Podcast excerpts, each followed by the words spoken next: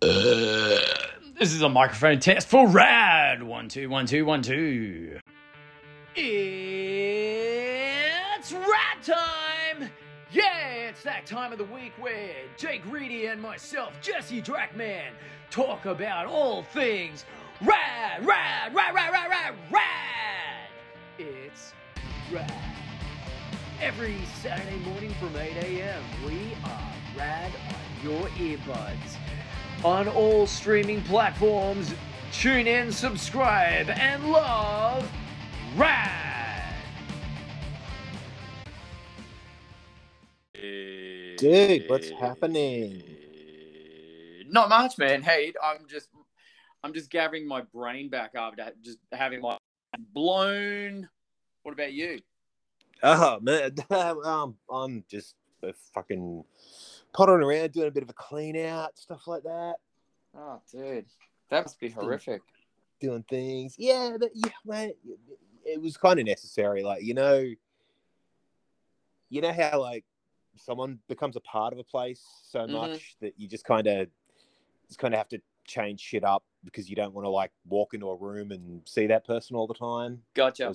You know, it's just You got to You One got of to make tho- one of those slight things- adjustments. Yeah, you gotta you gotta make a few adjustments and uh, Yeah. you know, just so you can uh, in order to maintain actually- the radness. yeah, and you know, go into the fucking room and Yeah, you know stuff like that. So Exactly. it's been it's been a process, Yeah. a, a very dusty process. one step at a time. But here we are. Here we are doing doing uh, this thing that uh, is uh, Doing rad things. I got my I got I got my rad pants on. Ah, dude, that's great. Got, got my rad pants. got my rad pants on. So You- Like we're we're like six episodes in, and you have rad pants already. oh yeah, yeah, dude. I, I started pre ordering like you know a whole rad outfit right at the first episode. I was I was prepared. This is like special. I mean, I know this is episode six, six, six, but um, you know, you have rad pants. Is I feel like I need to up my game. I feel like I'm falling behind here, man. I, I I'm too get I'm too busy getting my mind blown, and I have to refer to my mind being blown by seeing that first image of Michael Keaton in the new Batman outfit. Yeah, the the Batgirl shot. That's that's looking pretty cool. That's looking pretty cool. Few few little upgrades there to the outfit and everything. That just came from left field, dude. I just saw the screen grab and just went, "Holy shit!" I don't know. I'm all kinds of excited. Personally. Yeah, it's pretty it's pretty awesome. I'm I'm yeah, I, I don't know. I'm I'm really really curious to see where the fuck they're going with this whole thing with the Flash movie and stuff. Like Do you feel like it's a, a bit of a race at the moment between them and Marvel? Because Marvel's doing, we've talked about this before multiverse of Marvel, multiverse of DC. Coincidence? I think Oh, not. see, you know what's going to happen? Because I mean, Fla- the Flash movie's been in development for fucking ever and Forever. day. Like Yeah. Yeah. since like fuck, man, 2016. hmm I mean, you know, and you know, Sp- Spidey beat them to the punch, like in terms of release. But you know what's going to happen is that the Flash movie is going to come out, and everything because it's like it's this whole thing where like it seems like Marvel can release anything, hmm and everyone's going to go, "Oh my god, that's the greatest thing ever." DC, on the other hand, it just feels like people just tend to just want to fucking rag on them, like no matter what. And I, I feel like it, I feel like it's going to be a thing where like Flash is going to come out, and no matter how good it is, people are going to be like, "Oh, they're just ripping off Spider-Man, No Way Home." Yeah, yeah. It's it's going to be a bit like that. There's going to be a lot of um, I don't know, a bit of ignorance of sorts, or just uh, I don't know. I, I just, I just don't get it because it's like I don't think the DC flicks have been that bad. Like, Nah, there was stuff I wasn't a fan of, but there's stuff in the Marvel flicks that I'm not really a fan of as well. But Yeah. like on the whole, man, like, you know, it's like, look, we're getting some pretty fucking, you know, we're getting some pretty good shit. Like Yeah. there's not not a lot to like I mean, Jesus, man, like, you know, fucking grow up in the 80s where it's like, you know, you're lucky Yeah. to get a Superman movie every fucking three years. oh man, it's um, yeah, like, And, you know, there were only really two good ones. And then there was, you know, Superman 4. And Yeah. that was a whole thing. You know, I speaking of Superman four, I was reading um, a Superman book uh, not too long ago, and I'm trying to. I've now put my foot in it now that I've started it, but it was one of the recent collected volumes of of stuff, and he was taking on this this friggin' you know the the, the build up to this insanely uh, heavyweight opponent was coming on, and the guy just beat. Uh, he was in like the Phantom Zone or somewhere, and he just. Oh, that was yeah, that was like Bendis's first run, with, Right. Uh, when Nu- Nuclear Man shows up. Yes, Yeah, you yeah, know what yeah. I'm talking. But Yeah. it was just that that that one beautiful looking panel of Nuclear Man that just excited me beyond belief. I was just like, wow, they've finally done it. It's taken forever, but here we are. Well, Dude, Nuclear Man is one of like the big disappointments of my childhood because when I was a kid, like, and I heard that he was going to be in that, Mm. my brain instantly went, "Fuck me, Firestorm," Mm-hmm. Yes, and then he wasn't Yes. Firestorm, and I was Yes. so heartbroken because I loved Firestorm as a kid. Yeah, Like, you know, I okay. I mean, looking at it now, in you know, uh, with with our experience and knowledge, I mean, the way Lex Luthor went about it and everything. I, I don't know. Let me throw a question to you, Jake. Bizarro, Yes, Mm. peas in a pod. Peas in a pod, dude. we dude. you know, I- I'm just thinking to myself the way he just got the DNA of Superman and built this thing. It's like, uh, can we like have Bizarro in standing, but I, no, I just didn't. I didn't know why it wasn't Bizarro. I, I, even as a kid, I was just like, "This is Bizarro's origin, basically. Like, Yeah. why? Why not Yeah. just do Bizarro?" it was really, wasn't it? Because I mean, he was manufactured to yeah, yeah, and and just turned out all kinds of wrong. But yeah. I, I'm just I, I don't I know I was a bit perplexed, but my only sort of plausible theory is that sign of the times. You know, we talked about this last episode with the the Cold War stuff. I feel like a little bit of that filtered into the world of Superman Oh, as well. Man, yeah, absolutely. I mean, especially with the whole the. I mean, the crux of the movie is like Superman just goes, "No, fuck it, I'm going to get rid of all the nuclear weapons in the world," which is Which is cool. I, you know, could have been really, really awesome because it's like uh, Superman tackling, you know, relevant social issues. Mm, That's cool. mm, mhm. I'm I'm all down for that. But I just feel with the nuclear man thing, it's like I, I feel like there's this thing with and it, it happens all the time on any level of filmmaking where you know you can write something and then someone's got to try and put their touch on it because Yeah. they feel like they've even if you write the perfect script like and everyone's like oh my god this is brilliant. There is always that one that's Yeah. got to change a line of dialogue or change a character or put their touch on it. And i mean even like in hollywood man you can see it all the time. It's like you know some suits come in and going oh no we should do this. And everyone's just going like oh for fuck's sake. All right if it means you get to have your say and you'll leave us alone okay we'll do that um, Yeah. and I've, I've seen it so many times man like even at like smaller levels where it's like you know someone will pay you to write a script um you give it to them like there was a, a, film that i did uncredited rewrites on and um i had to rewrite this entire opening sequence and did it perfectly uh, threw a, a Bram Stoker quote in there and stuff like that. And the fucking director rewrote the Bram Stoker quote and oh made wow. it terrible. It's just like, um, you realize you're rewriting a Bram Stoker quote. That's really weird. But okay, Yeah. whatever. Your show, you're paying the bills, man. Go for your life. like, Wow. but um, yeah. So there was a reason I ran uncredited on that one. wow. That's It was just like, um, I don't think I want to be credited on a film that's rewriting Bram Stoker. That seems a little presumptuous to me. Yeah, it's like um uh thanks but no thanks. Uh you guys run along and have fun. Yeah, yeah, no, no, no, no, no. You take all the credit for it. It's fine. I'm Yeah. okay. I'm okay with money. I'm okay with just, Yeah. just give me money. It's fine. No, no, no, no, no. I don't. Yeah. You know, in the back of your mind, you're thinking, I ain't getting no other jobs off this one. Yeah, exactly. Um so yeah, Superman 4 was a bit of a bit of a dive uh in, in Ah, the series had of so it, much, of it had so much potential, man. but, Yeah. you know, It's kind of like Superman 3. Superman 3 was uh you know could have been so much more than it was. I yeah, I felt Well, Superman 3 is another one, man, because the whole supercomputer thing, like as a kid, I was like, why isn't this Brainiac? Yeah, exactly. Same thing. We talked about this. I, I'm sure we talked about this over two episodes, not just one. But you you have DC at your disposal. You have the library of libraries of villains and storylines at your fingertips to play with and mold into a movie. But no, no, we'll we'll make a supercomputer. We'll just create our own character. Yeah, it's it's always so weird, and uh, I just yeah, I don't know. I look, I mean, I guess in the eighties, you know, like the seventies, the eighties, you know, even even the nineties, I think Yeah. to a degree, maybe Yeah. maybe the maybe the thinking was like, oh, this is too hokey or weird, like we can't really, you know, go for that. I mean.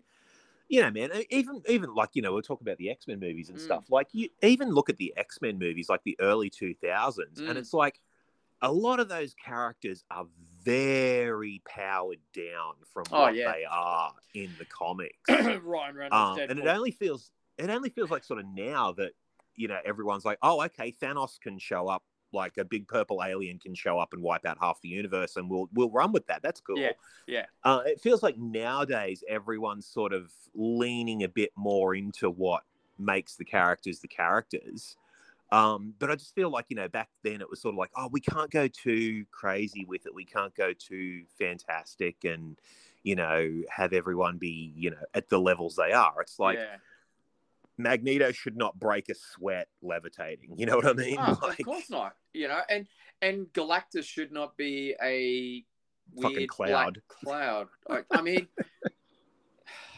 I mean, do, do you have do you have like a, a, a I don't know a top three of what the moments of thi- this sort of thing? I mean, we've already covered like Nuclear Man, now Galactus, and I, I don't know. Oh, I've got, I've got a, oh, man, I've got a bunch. Yeah. Um, like there, there's a bunch of shit where it's just like, it just doesn't match you- add up. why did you do that with Galactus? Yeah. Like, what, what the fuck? Like, I mean, why? What? Why? I mean, they go Why, why, why does, why is Dredd taking his helmet off? um, Exactly. You And, and the funny thing about that, ju- the Judge Dredd, but before I get to that, the the Galactus thing, just staying on that, it's like, why go to the effort of making Silver Surfer look reasonably cool, but not Galactus? You know, like, my, my, I think my biggest what the for comic films is Yeah. how do you manage to keep fucking up Doctor Doom? right?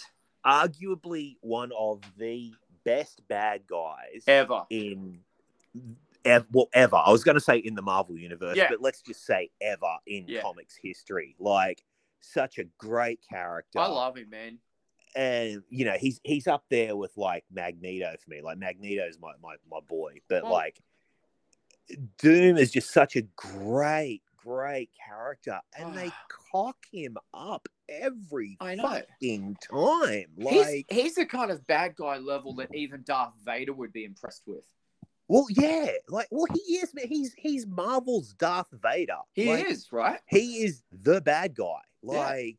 Like he has, know. he's got the, the the intelligence level of of Reed Richards, but with the mystic uh, skills of Doctor Strange, it's like whoa, best of both worlds. Yeah, and and he's a bloody tyrannical lu- uh, ruler, and yeah. ah, just wow. Well, and I mean the great the great thing that the thing that I've always loved about Doom is I think it was something Stan Lee said is that Doctor Doom doesn't think he's a bad guy. Like he genuinely thinks the world would be a better place if he was running it. yes, Like, and it's like, yeah, you like he's not just like, oh, I'm gonna point a laser at the moon and blow it up or something. Yeah, like, exactly. He's, he's a he genuinely thinks like he's doing what is in everyone's best interests and that's fascinating like that's such a great character study to like get into and a great you know it just breaks down his motivation in like you know one sentence Mm, and they I just agree. keep fucking him up in the movies it's insane and so frustrating because it's like oh my god you've just you've got this great character and you don't need to give doom superpowers he's got a fucking suit of armor yeah, exactly. and he's a fucking wizard he's like he's like iron gandalf or something Yeah, like he- that like and he's got robots. He's got Yeah. Doombots at his disposal. Like yeah i just don't get it man. Like i think that honestly that is my biggest one for me. It's just like yeah every time i've seen a fantastic four movie with doom in it i'm just going like what are you doing? Like Yeah, that last the I agree. last one the less said the better. That was a absolute fucking cinematic abortion of a movie. Uh, like, I look, I have made three attempts at watching it, and I've actually got it from the library to watch a final attempt potentially tonight. So now is your chance. good luck good Plead, luck man. no, no. Good- Now's your opportunity, Jake Reedy. Plead with me to not watch it, or double dare me to watch it. And I I look if you can watch that and find something good about it, I commend thee. I would rather watch the first two Yeah. with like Chris Evans and and you know Vic Mackey from the Shield is the thing. Yeah. Like I would dude, I tried so hard with that other one and I don't care that they made Johnny Storm African American. oh, I didn't care I- about that either. I care that it's a piece of shit. Like it is Yeah. just, you know. And here's the thing: it's it's not like the casting's pretty good. You know, they fuck up Doom. I know they were trying to do like an ultimate Fantastic Four take on it with the origin and everything, but it's like, look, I don't need a dark, gritty take on the Fantastic Four Mm. like in the same way I don't need a light and fluffy fun take on Hellblazer. Like it just doesn't work. Like you don't make the Fantastic Four, you don't fucking Dark Knight trilogy, the Yeah. Fantastic Four. It just doesn't work. Like they're, they're adventurers, they're fun, they're fucking Yeah. flying rocket ships into space and getting crazy powers and meeting fucking you know Oscar statues on surfboards. Like yeah, exactly. And you know, man, like they don't, they don't need to be. It's it's meant to be crazy and fun and mental and like listening to a fucking Monster Magnet track. You know, like yeah. like that's that's what it should be. Like it shouldn't be grim and gritty. Like it just I'm oh yeah yeah I'm with you, and you know what? I'll, I'll give credit where credit's due. Despite the fact that the comment, the the costume was a little bordering on costume, obvious costume cheese, I got to say the Doctor Doom in the OG Fantastic Four film was by far the best looking, oh yeah yeah yeah. and and that's saying something. Despite the fact that the rest of the movie was a pile of shit beyond Yeah. fucking belief. Did you see the documentary of that? um. I don't think I have yet. I know it was out, and I, Yeah. I meant to watch it, but I haven't watched it yet. Doom does it, it- it- I haven't watched the whole thing, but I've watched bits of it. I've watched the trailer. It's good. It's uh, it basically just says, hey, you know, if they they try to make all these excuses about it, like if we had a better budget, of, of course, if you had a better budget, you'd do better things. Like uh, Yeah, I I don't know, some of those effects, like Reed Richards stretching and stuff. It was oh Woo, yeah, boy, yeah. That was pretty Dude, bad. It, it and did you ever see the unaired Justice League pilot? Yes, It I I'm embarrassed to admit. I'm embarrassed It to was admit this. bad. Oh man, it was Look, so bad. Like, There's, I feel like this is a discussion on the horizon that we need to probably spend some time yeah, I really, think so. really soul searching together. But I feel I'm with you, peas in a pod, that Justice League pilot could potentially be the worst potential adaptation ever. I kind of think it is, man, because it was atrocious. Like, Followed close I- by Wonder Woman um, pilot with uh, what was the name, Megan oh yeah, yeah, yeah, yeah, yeah. Um, was it Adrianne? Adrianne Pal-? Palicki, yeah, yeah, that's, or- that's, yeah. her, that's her name.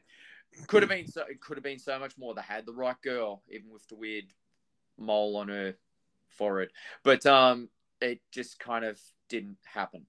And just Yeah, I think I think I honestly got about 10, 15 minutes into that, and I was just Oh, like, look. I, I can't devote any more of my life to this. look the, like, the, the, the fight scene at the end with her uh, turning up in OG uh, OG Wonder Woman um, PVC outfit was pretty cool and provocative. But um, yeah, it was it was a good fight. But uh, other than that, the movie was a piece of shit. Justice Yeah. League, the costumes are just like uh, it's like a bunch of bunch of characters from the movie world set have just come out to play. Oh, dude, it was like, and I mean, it's like you know, uh, it's like the the Adam looks like a chubby dude, and the Flash looks like it's like the Flash looks like if he ran a block, he would probably like keel over and die of a heart attack. And then Martian Manhunter shows up at the end, and he's just like kind of a, a, a chubby dude in body paint, and you're Yeah. just going, "Why are you doing this to me?" Like, It, it, it's like that, to paraphrase that alien scene that you paraphrase so well kill me. Yeah, dude. And I mean, like, the, you know, Green Lantern's in there, and it's like some weird mishmash of like Guy Gardner. Hal Jordan, Guy Gardner, Yeah. Kyle Rayner. It just doesn't like, make sense. I'm just going, what is this meant to be, and who is it for? Mm. And it's, it, I always found it weird because it's like you literally did the Flash TV series with John Wesley Shipp a few years before, Which was and it great. was so good. I Like, loved it it. was so good. I think it was, you know, in terms of those 90s TV series, it was kind of at the forefront ahead of its time.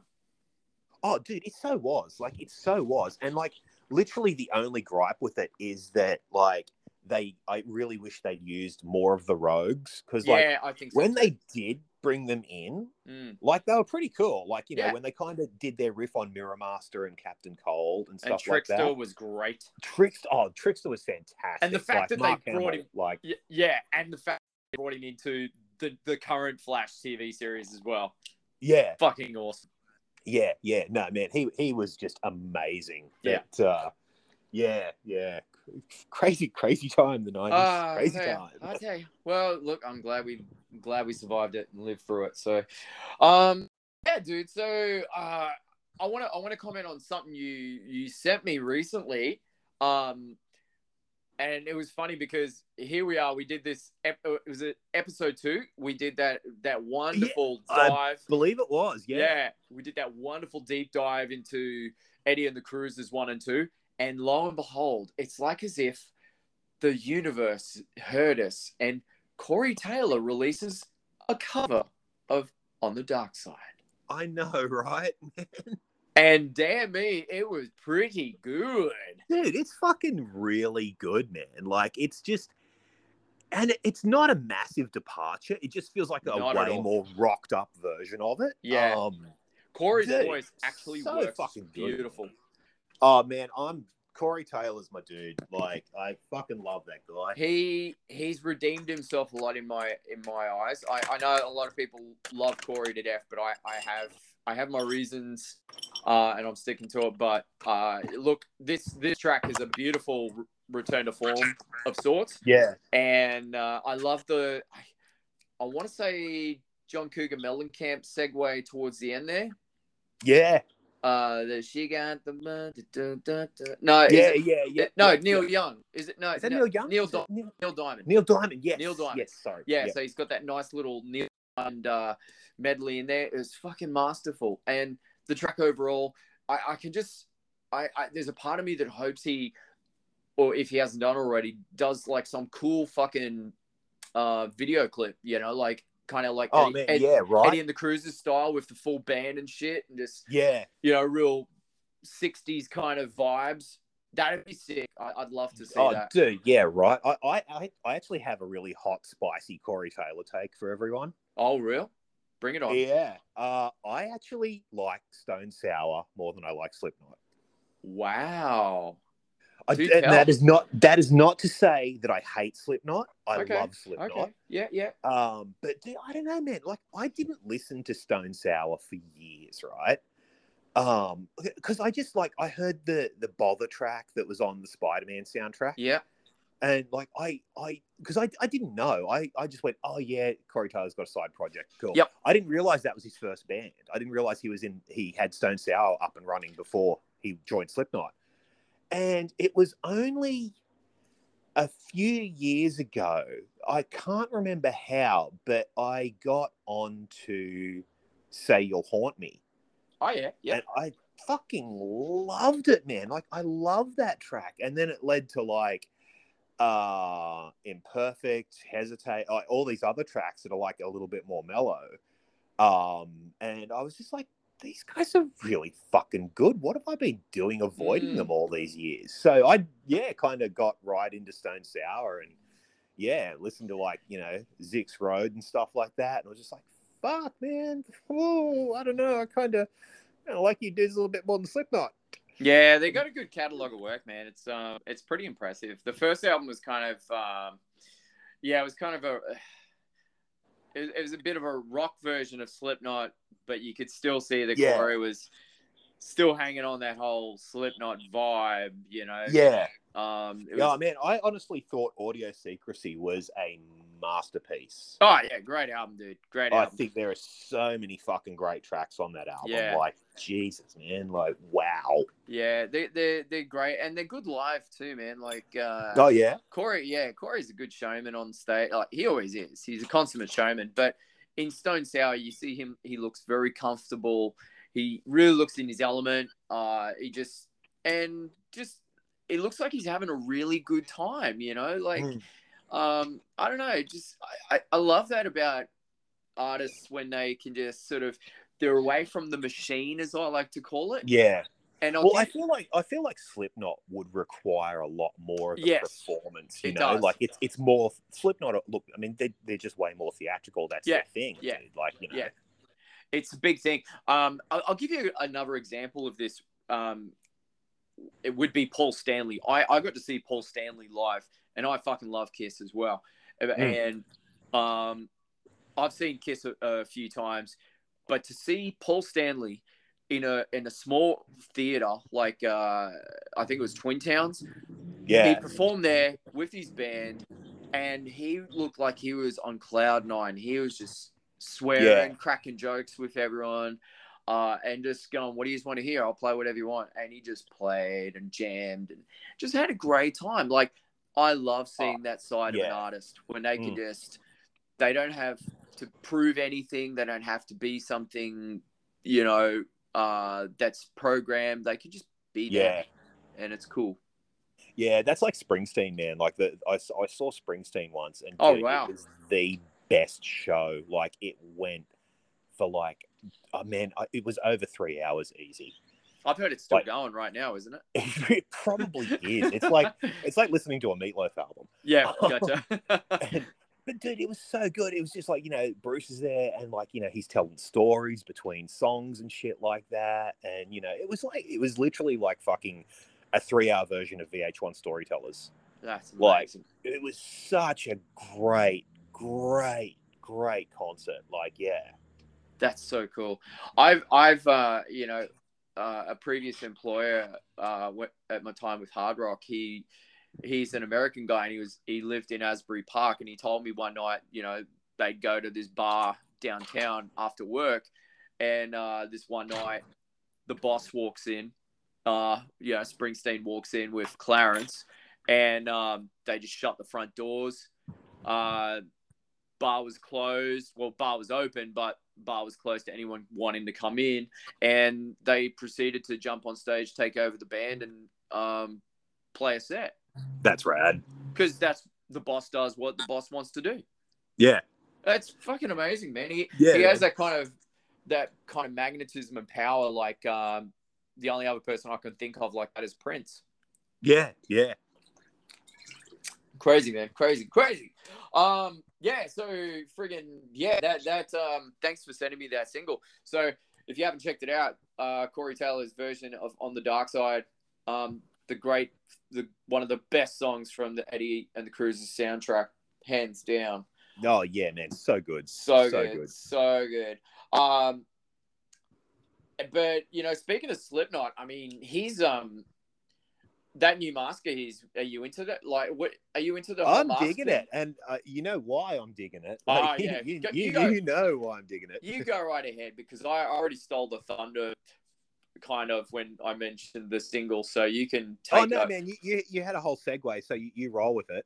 Well, okay, so it's it's no secret we've both discussed off mic our love of a certain movie um, called Nightbreed, and it's just crazy that Corey is sporting a mask that is very, very much like the character Decker from that film, who is and the lead actually Corey has actually said that it's modeled on Decker's mask That is so because, cool. as as we all know, he's a massive horror fan. Like, Yeah. um, yeah, if anyone hasn't seen uh, In Search of Darkness on Shudder, I highly recommend it. It's- Oh, I'm dying to see that. Is it good?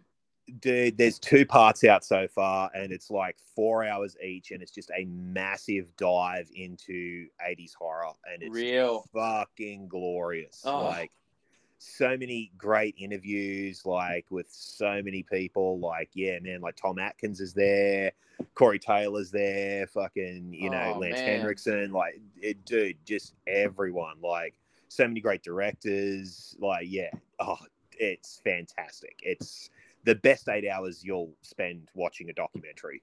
You know, I, I love Shudder for that reason. I I uh, even when I'm watching something on TV that I don't necessarily have any interest in watching, I find myself scrolling through the Shudder um, playlist and just just constantly just slapping myself, going, "Why aren't I watching this? Why aren't I watching this? Why aren't I watching Yeah. that?" There's just so much cool shit, but the documentaries are fucking great, man. I, I Oh, watched dude, the yeah.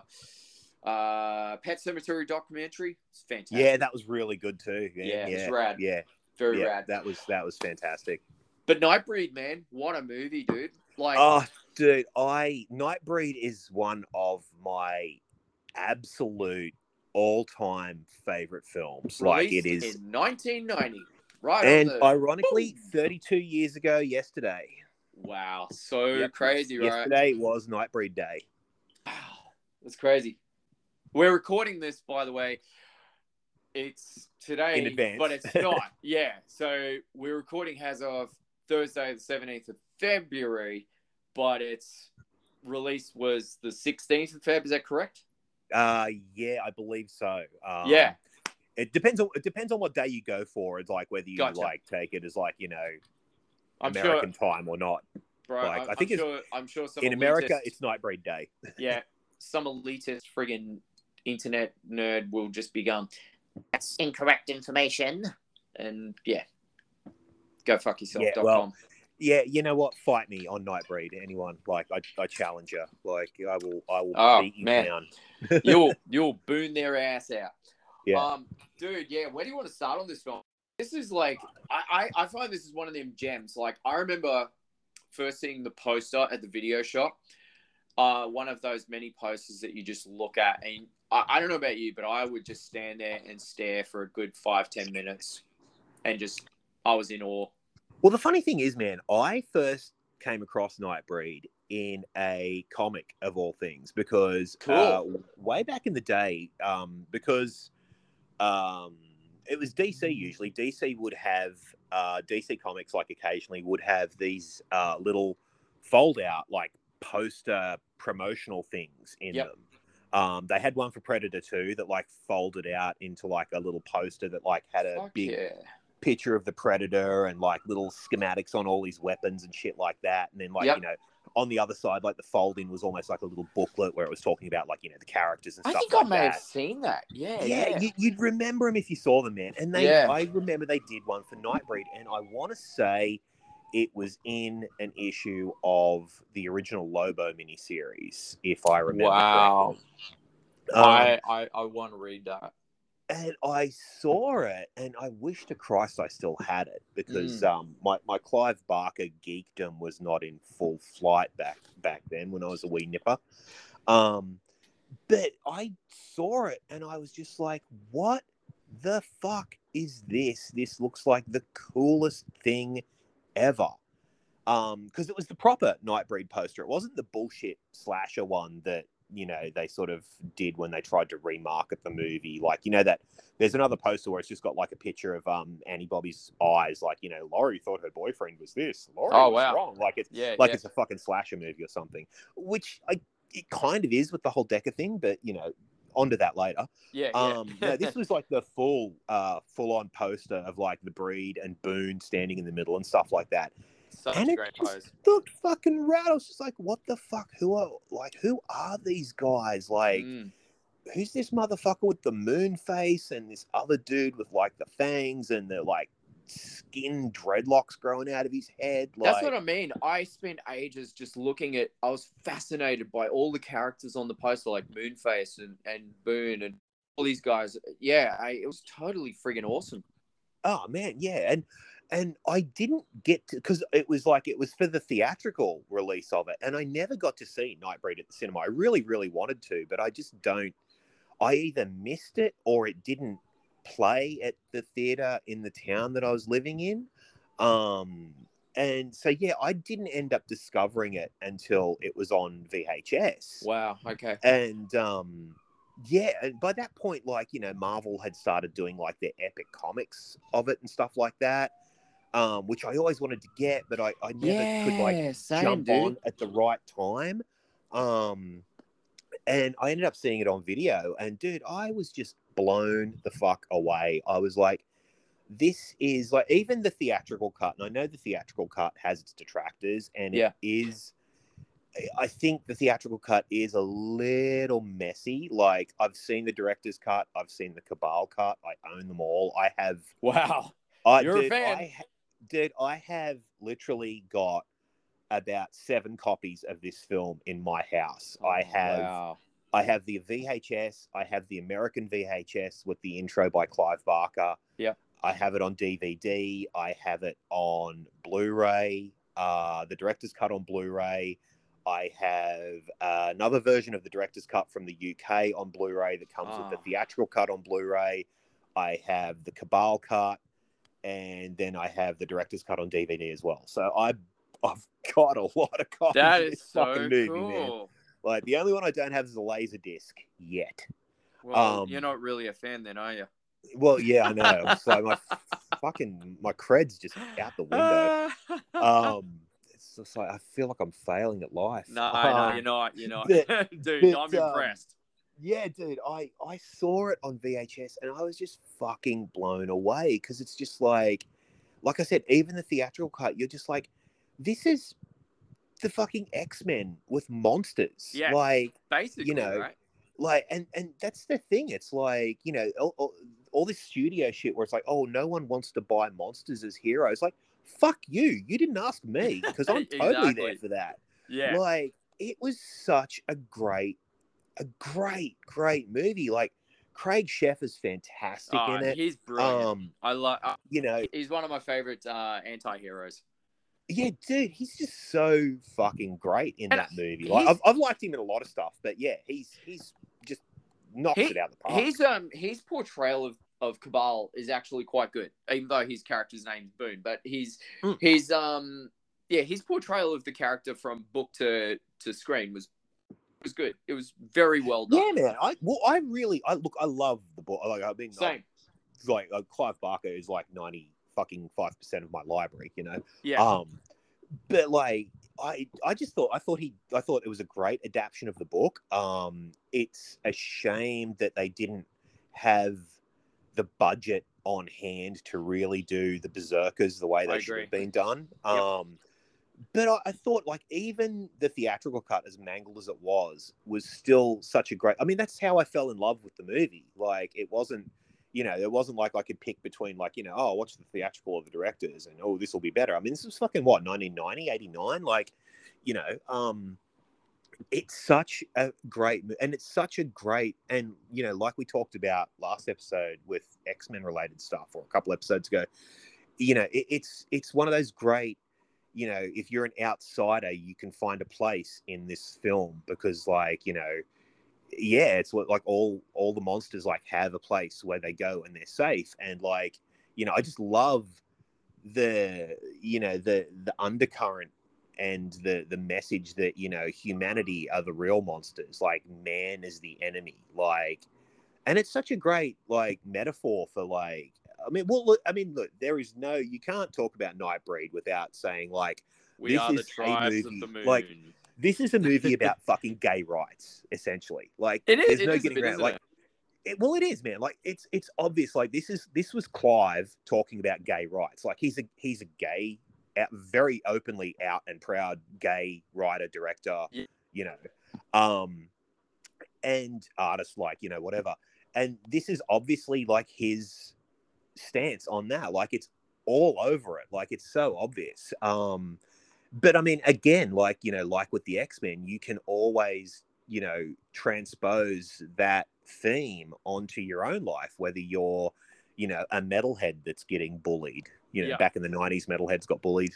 It was a thing. It happened. It sucked Mhm. um you know or whether you're you know you're a person of color or whatever i think like you know you can find something in this movie to connect with or whether you're just a fucking outsider whether you just don't fit in like you know it, it's this like magical almost fantasy tale of like this place where you can go where you will be accepted no matter what like yeah, I agree.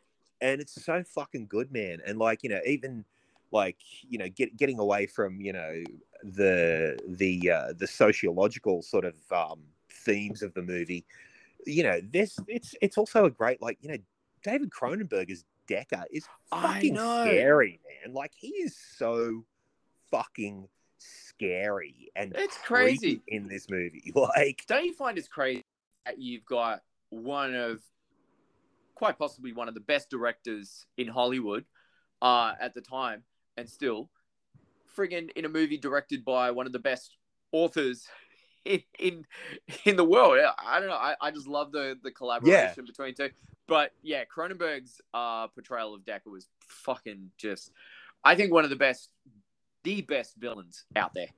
Oh, dude, yeah, he's amazing, and like, you know, his his whole like thing where he's like killing, you know, families and you know people that are like uh breeding too much in his opinion like his whole weird eugenics kind of motivation is Yeah. like fucked up and crazy and Yeah. um you know i'm not going to say that it isn't a little bit relatable when you're in a car park at a shitty shopping center on a busy day and you're sort of like thinking like yeah, i could wipe all of you out and get through the checkout quicker it would be cool um did i say that out loud no, I, I didn't. No, no, not at all. yeah yeah just, just edit that part out no yeah, yeah. but you know what I mean. Like, you know, I think the, the best bad guys. There's always like this little dark side of you that kind of almost empathizes with them. I, I think, I and. I think that's what that's the case with Decker as well. Like, you know, there's this there's this little dark side of you where you're like, well, maybe not kill the monsters, but with the humans, you might have a point. Not saying you're right. Not saying I agree with it. Just saying you might have a point. Yeah, I agree. I agree. It's um, yeah, it, it's it's. I don't know. It's it's such an interesting movie because it. I mean, in the grand scheme of things, it was pretty short. I mean, even though the book Mm. itself is essentially pretty short itself, Yeah. but the the movie adaptation is uh, grossly short in the sense of, like you touched on before about the berserkers, we we're introduced to all these incredible, fascinating characters that we don't really get to see much more than a couple of moments of of each. Like, Well, that Yeah. that was the problem with the movie, man. Is that like it was massively fucked with by the studio. Yeah. Um, like you know, they basically went, you know, they let Clive do it. They cut his budget halfway through, or you know, at the start of the filming, just made his life absolute hell with it. Um, got to the end of it and just went, well, what the fuck is this? Like, we can't market like because I mean, Clive has you know gone on record several times as saying like he wanted to make the horror version of Star Wars. Like he envisioned He Nightbreed have. as being this whole massive, grandiose mythology with several sequels, like you know, a, like a big franchise essentially. And they fucked with it because the studio shit their pants. Went, what are you doing? You can't have monsters being heroes. This is insane. No one will want to watch this.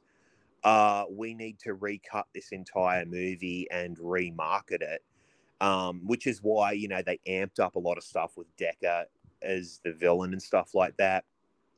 Cut a fuck ton of scenes out of it. Like the director's cut, I literally have one problem with, which we will get to when we talk about one of my other favorite characters. Um, the director's cut is much. It's about oh Jesus Christ, about forty minutes longer. Um, and it's not just like there's scenes added in; it's a complete recut of the film. Like there's mm, loads more story in there. The opening is different. There's load, loads more stuff with uh, Boone and um, uh his girlfriend, whose name completely escapes me for some fucking reason. Uh, Laurie. Laurie. Laurie, yes, I just mentioned it before. I don't know what's Mm. going on. That's okay. long long week um but yeah there's like so so much more stuff with them like um you know boone's whole like i mean because essentially in the theatrical cut it's like you know decker goes hey boone you killed a bunch of people he goes oh fuck did i oh here take these and boone walks into a truck and you know but that whole thing is much longer like you see decker like really psychologically fucking with boone and convincing him and you know gaslighting him that like yeah, I think you're a serial killer, even though it's really me. Um, yeah, dude, so much more build up, so much more stuff in Midian. Um, you know, so many, so much more, you know, great like character moments with the monsters and stuff. Um, a bit more like that big battle at the end. There's a lot more stuff in there. There's a bit more stuff with the berserkers. Not a lot because they didn't have a lot of money, but there is stuff in there with them. Uh, completely different ending um yeah dude it's it's it's i'm so fucking glad that we finally got it because it's like this is the way this movie should have been seen like to start with And yeah, i just really feel like if we had gotten that back then it might have done better we might have got some more sequels yeah, I agree. I agree a great deal. Um, it's yeah, th- there's I've I've haven't seen all the versions that you've discussed, but I know for a fact that yeah, I've heard all these sorts of things, and I, I as a fan, I mean, I was a bit perplexed. Um, you know, there, I wanted to see more of Devilude, for an example, the the devil Yeah. looking got the black-headed um, devil guy with the big horns. yeah Um, Kinski was one of my favorite characters, the Moonface guy. yeah yeah I wanted I to mean, see I- much I more love- of him. dude, I love Peloquin, and I always thought like, because I mean, Peloquin is essentially the Wolverine of the Nightbreed. Like he's he's the fucking the the rogue berserker, fucking you know, out of control dude that like you know no one can tell what to do. And I always thought it sucked in the theatrical cut that it's like, hang on, all these guys are attacking, and Peloquin just kind of like gets hit by a car and you know is out of action for most of it. Yeah, but you actually get to see him doing more stuff in the final battle like before he gets taken out. Um yeah just so much more so much more cool stuff. Like i mean the cabal cut is the cabal cut is worth watching if you're a big fan because it's essentially everything thrown together. Like oh, there's cool. There's little bits like some of the footage is in VHS format, some's Mhm. you know cleaned up, some isn't. Um, you know, there's little bits and bobs here that don't make sense because they have essentially thrown everything but the kitchen sink into this cut of the film. So it's it's a really interesting watch. The director's cut is the better version of the film because it's like, you know, everything's there, it's clear, it's it's you know, quite concise. But uh, Interesting. yeah, man, That's yeah, really interesting. um, I like that. Um, yeah, no, well, I mean, the movie, the movie itself. I mean, yeah, we've talked about David Cronenberg's portrayal in this. I, I really, yeah, I can see why Corey Taylor would go and get a mask like Decker because I mean, he was just such a. Uh, I mean, there, there's been some great killers in movies in the past, but I mean, Decker, the character, and David Cronenberg's um, portrayal of you know Well, he plays him killer. Yeah, dude, he It's so plays him so calm. I know that's what I loved about it. Like, charis, not even like slightly charismatic, but he's just so calm. Like, his pulse doesn't raise at all. Yeah, But he's so fucking sadistic and brutal in his kills. Like, so good. when, when Boone and Laurie leave Midian and go back to that lodge, and he's just murdered everyone in there. It's Yeah. just like, what the fuck? Like, you know, um, and you know, there's there's so much. There's like there's more scenes with him and Narcisse, who I absolutely love. Like, I fucking love Narcisse, like the dude with the the razor thumbs. And Oh yeah, skull. yeah, he was great. I like him. he I fucking adore him. He's so great. He's like he's so funny. Like he's the comic relief of the movie without being silly. He's Um, like a he's like one of the the the dead, um, you know, the Grateful Dead fan club that travel around. yeah, He just seems to me like one of those cats, just just Well, um, and he very like far he's out. he's having such a great time in that movie. Like the Yeah. character is having such a good time. And um, yeah, I mean that's my only only gripe about the director's cut is that he dies. Like Decker Ah. kills him, which bummed me out. I was like, I like the theatrical cut because he lives in the end, and Yeah. like you know, I always thought like I thought the camaraderie between him and Cabal was, It was so great. good. So Like good, you know, yeah. But I guess I guess the the methodology behind Decker killing him would be that I just wanted to show you just how remorseless and relentless Decker was in his pursuit of the Nightbreed. yeah, Um, which is kind of weird because you know yeah, he does secretly want to be Nightbreed, yeah, you know, and yeah, he'll he'll go to great lengths to achieve that, and Mm. yeah, it's a bit strange. Um, yeah, the, I, oh, man, I want to see the Cabal cut now. That's crazy, crazy. Oh man, dude, dude, bro, eh, you, anyone listening, if you want to sit down and just watch every single fucking version of Nightbreed, I'm the guy to do it with. I will happily do it. Bring pizza. That's all you need. Like, um, yeah. I, I mean, everyone that has watched this movie loves it. Like, I showed my ex Max. Mm, Like, I showed it to her to her like years ago, and she fucking fell in love with it like straight away. Like every like, I mean, it it feels like it's a movie that not a lot of people are aware of. Like, it's not as like I mean, most people when they think of like Clive Barker movies, they think of Hellraiser, like Yeah. instantly, which is perfectly natural because Hellraiser is such a massive franchise and Pinhead is such an iconic character. But I, I just Nightbreed is my favorite Clive film. Like it just is. it, Um, it's definitely up and there. that's zero shots at Hellraiser or anything else he's done. Like I, I love this man's work more than anything in the world, uh, cinematically.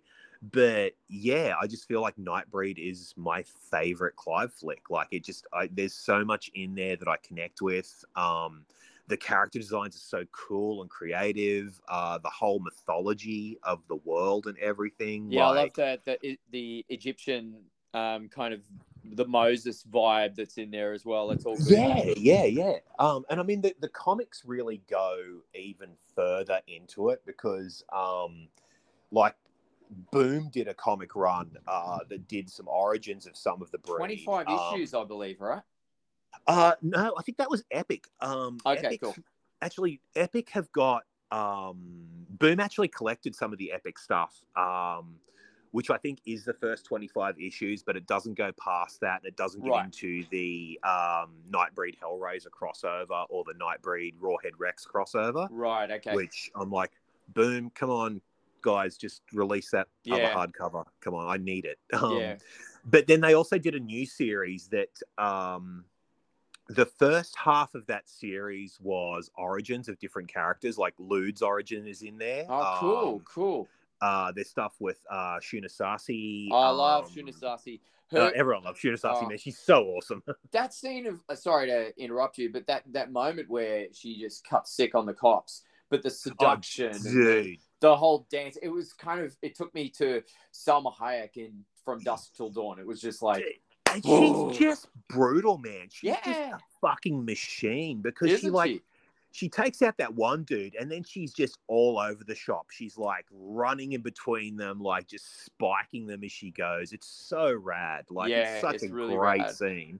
Yeah, Um yeah, the the first half was all origins and then the second half sort of took over from the end of the film with um Boone and Laurie and the rest of the breed like, you know, building a new a new Midian and stuff like that. yeah. Okay, that's And, interesting. yeah, I mean, it's it's really cool because I think Clive Clive sort of had a hand in guiding the story for it. Like he didn't write it, but I think he was sort of you know consulting on it as well. Yeah. So it's a really good insight into what could have been. Yeah, that's cool. I mean, it's good. It, that sort of stuff happens, and I, I like some of those adaptations and um, you know potential Oh, carry-ons that Oh, happened like- in the '90s. Some of those comics Yeah. were great. Yeah, Um, dude. Yeah, and I mean, even even like um, you know, the epic Hellraiser series and stuff like that. great. Like Yeah, there was some really great stuff coming out. Like especially Clive Barker sort of Yeah. stuff.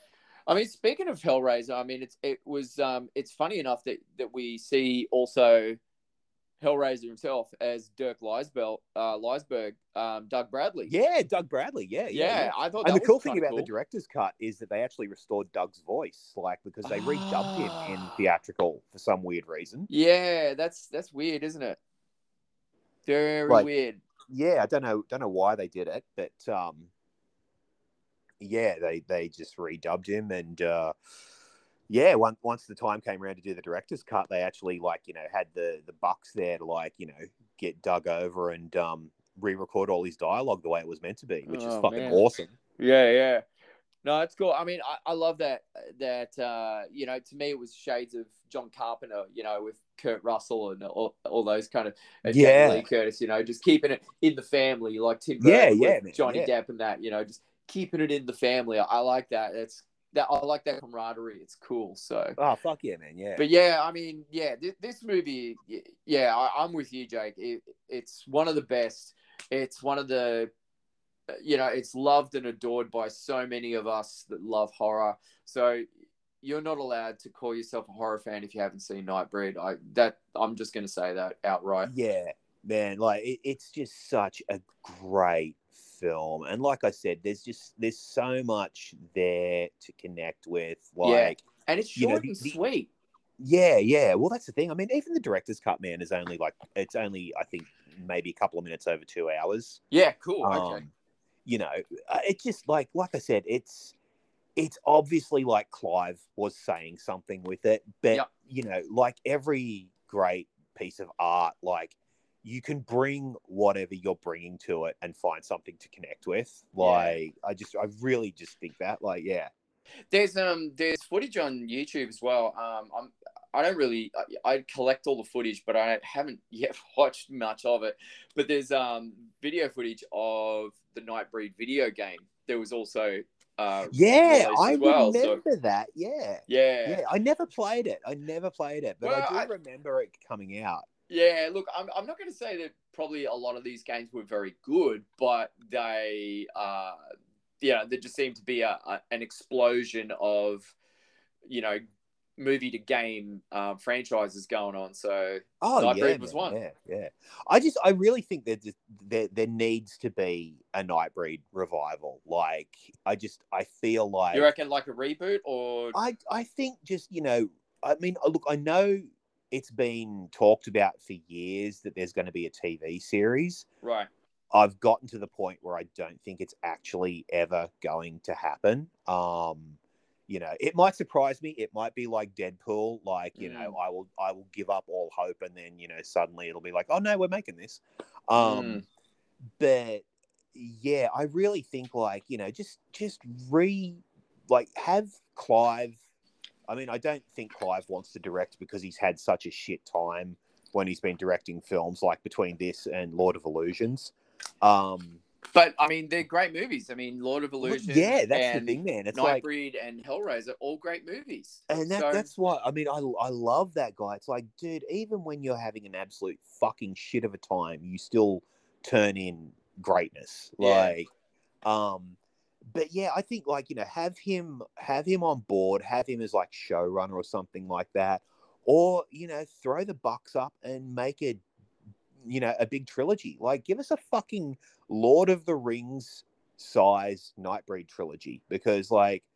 I just I feel like we need an epic horror fantasy trilogy, and I just I just feel like Nightbreed is such fucking fertile ground, man. Like there is so much you could do, Oh, so many interesting characters that You know- like yeah, Speaking of interesting, um, I'm just reading here. Uh, one of my favorite characters that I mentioned before, Kinski, um, is Ni- Nicholas Vince that played him. Also played the chat uh, Chatterer. yeah, Chatterer, yeah, yeah, yeah, in Hellraiser, uh, and Hellbound Hell too. But um, he also wrote the Nightbreed comic book series, the short-lived one. yes, yeah, yeah, yeah. He did, yes. So I thought I'd like to put that on air and say that out loud because I think that's pretty damn cool. yeah, so yeah. again, keeping it in the family, I think that's great. Yeah, man. Yeah, yeah, yeah. Well, and even um, uh, Mark Miller, um, not Mark Millar who did Kick Ass, but Right. other Mark Miller with different spelling of his last name, um, who's worked with Clive on a bunch of stuff. Um, he um he wrote a bunch of the comics. He's he's written a ton of Clive comics for Boom. Um, so cool. Next Testament. Um, I think he wrote some of the Hellraiser run as well. I believe They're all great Um, comics, man. Or all of the Hellraiser run, maybe. they're all great comics because they're just so dark and they're, they're not so I don't know one dimensional reading like most comics. They they kind of explore some darker paths that, um, yeah, it, it's Well, I I don't mean- know. It's enriching. Here's here's the thing I love about Clive Barker, man. Like his writing, um, like everything. And before I get into it, there is an absolutely brilliant uh, two part masterclass session with Clive Barker on YouTube, and Oh. I highly recommend anyone who is artistically inclined or just wants to hear an absolute genius of a man speak about some real shit Yep. should watch that because it's absolutely amazing. Um, and here's the thing I love about Clive is that his work is so real. Like there is no bullshit about it. Whether he's writing about fucking sadomasochists from hell, or monsters that live under a cemetery, or you know uh, a demon that lives inside a book, or fucking anything.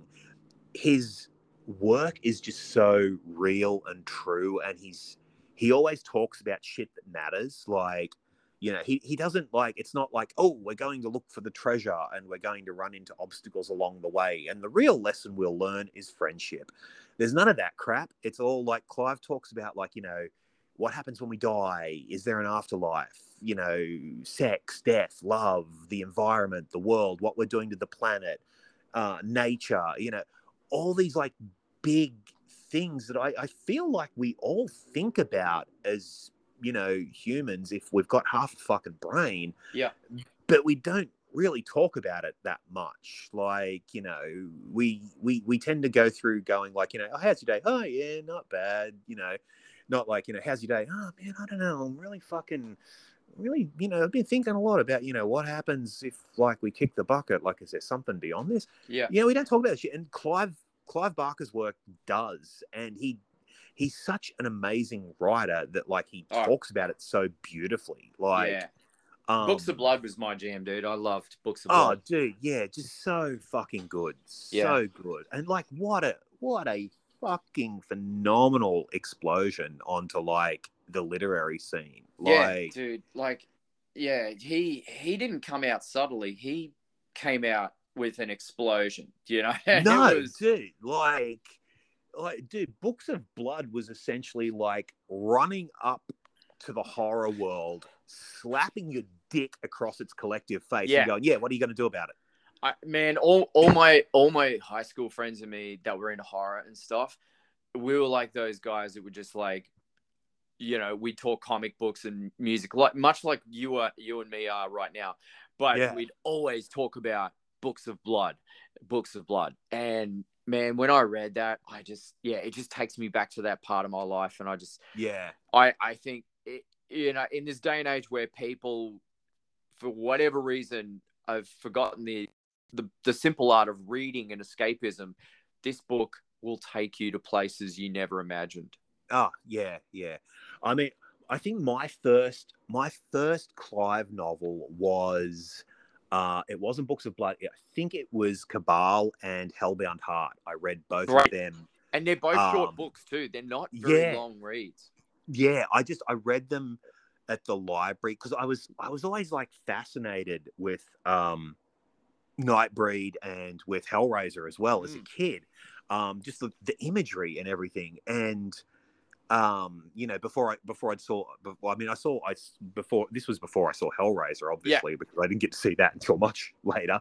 Um but like nightbreed i was so fascinated with and this guy clive barker's name just kept coming up and coming up in all this shit. And like he was always mentioned in fangoria and movie magazines and horror magazines and stuff like that. And I think I read them from the library and I just devoured them and I went back and just had to get everything I could. Um, and I think I read the second volume of Books of Blood before the first one, which doesn't really Oh, matter because they're all uh, short no, stories. It's not in sequential order. Yeah. No.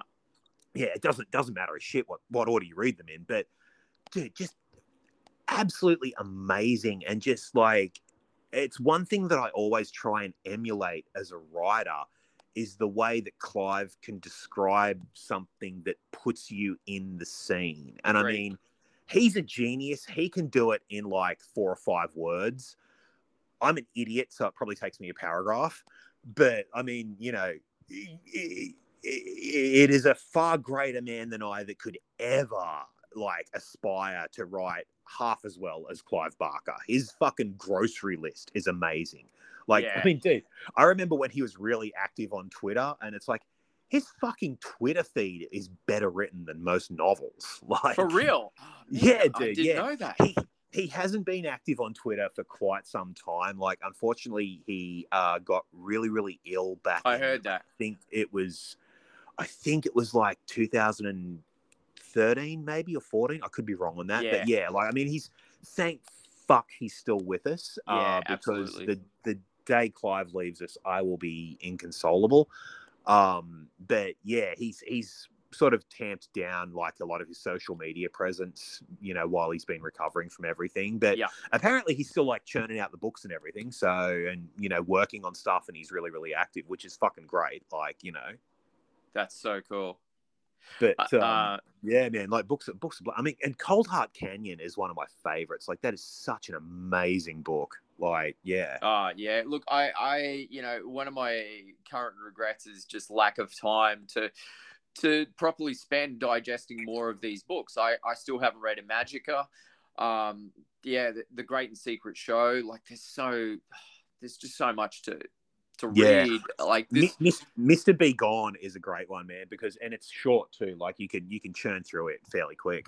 Yeah, it's uh yeah, it's it's I mean Clive Barker is just incredible. His artwork as well.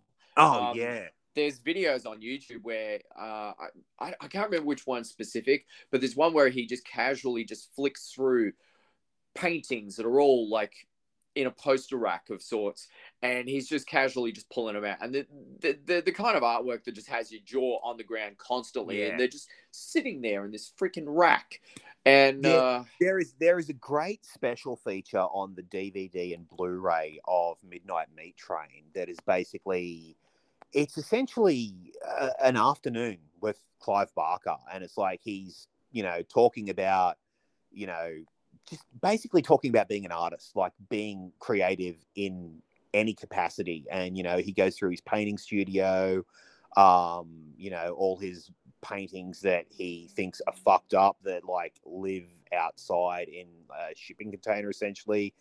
And um oh dude it's just it's such a great watch. Like it's one of those it's one of those videos much like the the masterclass on youtube where if i'm ever feeling a little creatively like drained or um you know not really feeling it i can Yep. go back to those and watch them and just feel inspired again So you recommend that for any budding person listening?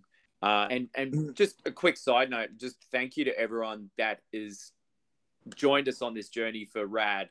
Oh Uh, yeah guys episode six six six. Man, this is Yeah. great. guys Um, thank, thank you so much for you know um listening to us and indulging us in you know just talking shit and having a conversation because it's it's really kind of cool you know it is great, It's, eh? uh, It's good. it takes takes me back to my my uh, radio DJ days, and um, yeah, it's it's quite fun. We're having fun, man. This is good. But uh, yeah, man. do- So you recommend this for anyone Oh, sort of listening? Absolutely, I Creative? absolutely one hundred percent Yeah, cool. recommend it. That like you know you should you if you're if you're creative in any aspect, it doesn't matter what it is. You know, have have a watch of those videos, listen to Clive, and it will light a fire under your ass. Um, so cool. I like that. because he's he's just he is such an amazing human and like I mean I've I've always joked for years that like Clive Barker is the gay dad I should have had. um, like- like- yeah, I'd be, I'd be like, happy if I had a gay dad.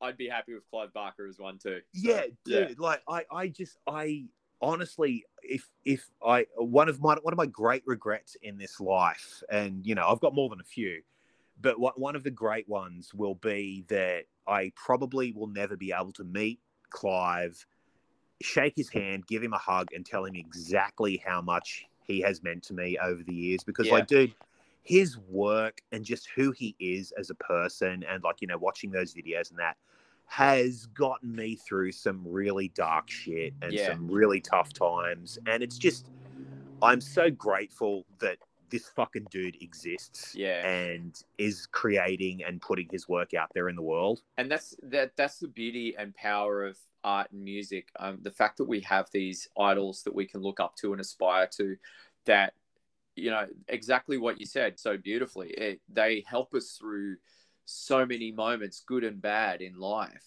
and clive definitely like his art he just everything about clive barker takes me back to a really happy place in my childhood and Yeah. uh, yeah, I, I, I tip my hat to you, Clive Barker. Thank you on behalf of Jake, Reedy, and myself. Thank you from the bottom of our black hearts. Oh, absolutely, man. Like, yeah, I, as I said, I, I, I owe Clive Barker a lot uh, in my life. Like, Yeah. I really do. Like, he's, he's just, yeah, man. Like, like just such, such an inspiration. Um, such a great guy from everything I've read and Mm. seen. Like, and yeah, man. Like, and and you know, even beyond all that, like be, beyond all the personal stuff, which is not to take anything away from it, just the hours and hours of entertainment and escapism, like his work has given me as it's, well. It's great, like, isn't it? It's just, dude, it's so fantastic. I mean, it was- like, It was cool. They had the, you know, they had like various comic books. Uh, I'm trying to think of half of them off the top of my head, but there was Ectokid, I think it was. Ecto Kid, uh, Hyperkind, Hokum Yeah. Hex, Saint Sinner. I've actually got all of them. Wow. Uh, yeah, man. So this this is how awesome. Like I I always date the most awesome people. Um, B actually for my birthday a couple of years ago because I've wanted these for ages. I missed out on them as uh when they were coming out in the nineties. Right. Um, B actually ordered me, uh, and it cost him a lot, and he kept it a surprise for my birthday. I think Yeah. it was uh, my forty-first birthday. Got me an entire run of every single one of those, all the original issues That's from a so guy in the states that was selling them, and fuck, man, they are great. That is so And- cool.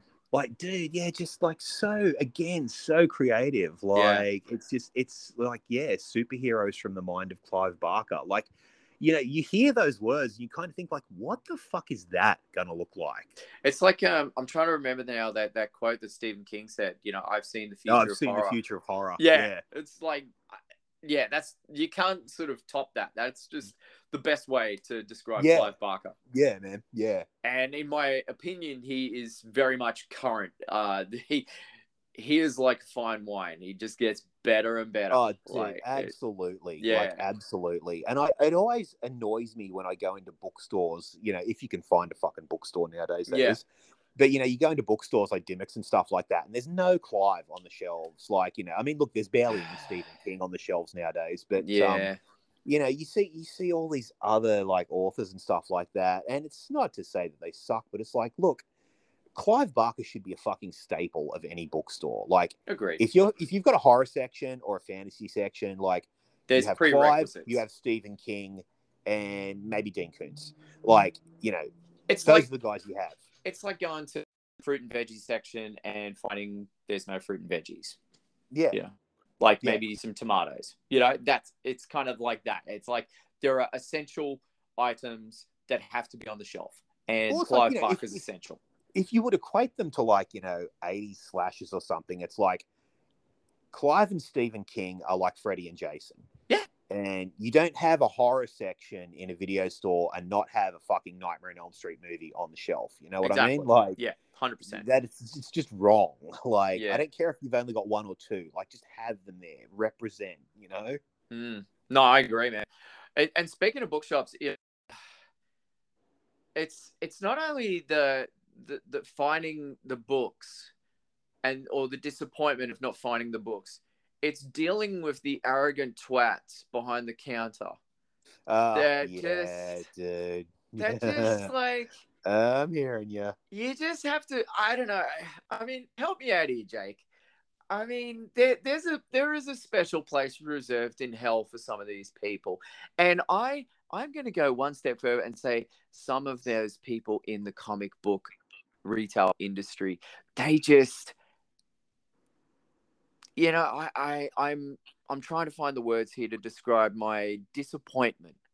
You know, I've been I've been lucky because I've always gotten at my, at my regular comic shop. I've always gotten fairly excellent service. Like yeah, you know, I've I've I've I've been Same. lucky where I've had Same. people just go above and beyond and Yes. out of the way, and that's Yes. why it's my regular comic shop because you know they they always look after me. They always treat me good. Um, but I have been to other comic shops, um, or bookstores, or CD stores. Mm-hmm. Yep, yep. Um, and dude, oh my god, you're just like, why? Like, look, I know you work in retail, and retail sucks. yeah, Uh, I've worked in retail. I get Same. it. It's shit. Yeah. Um, but also you get to work in a really fucking cool job. Like you get to work in a comic shop. Like yeah.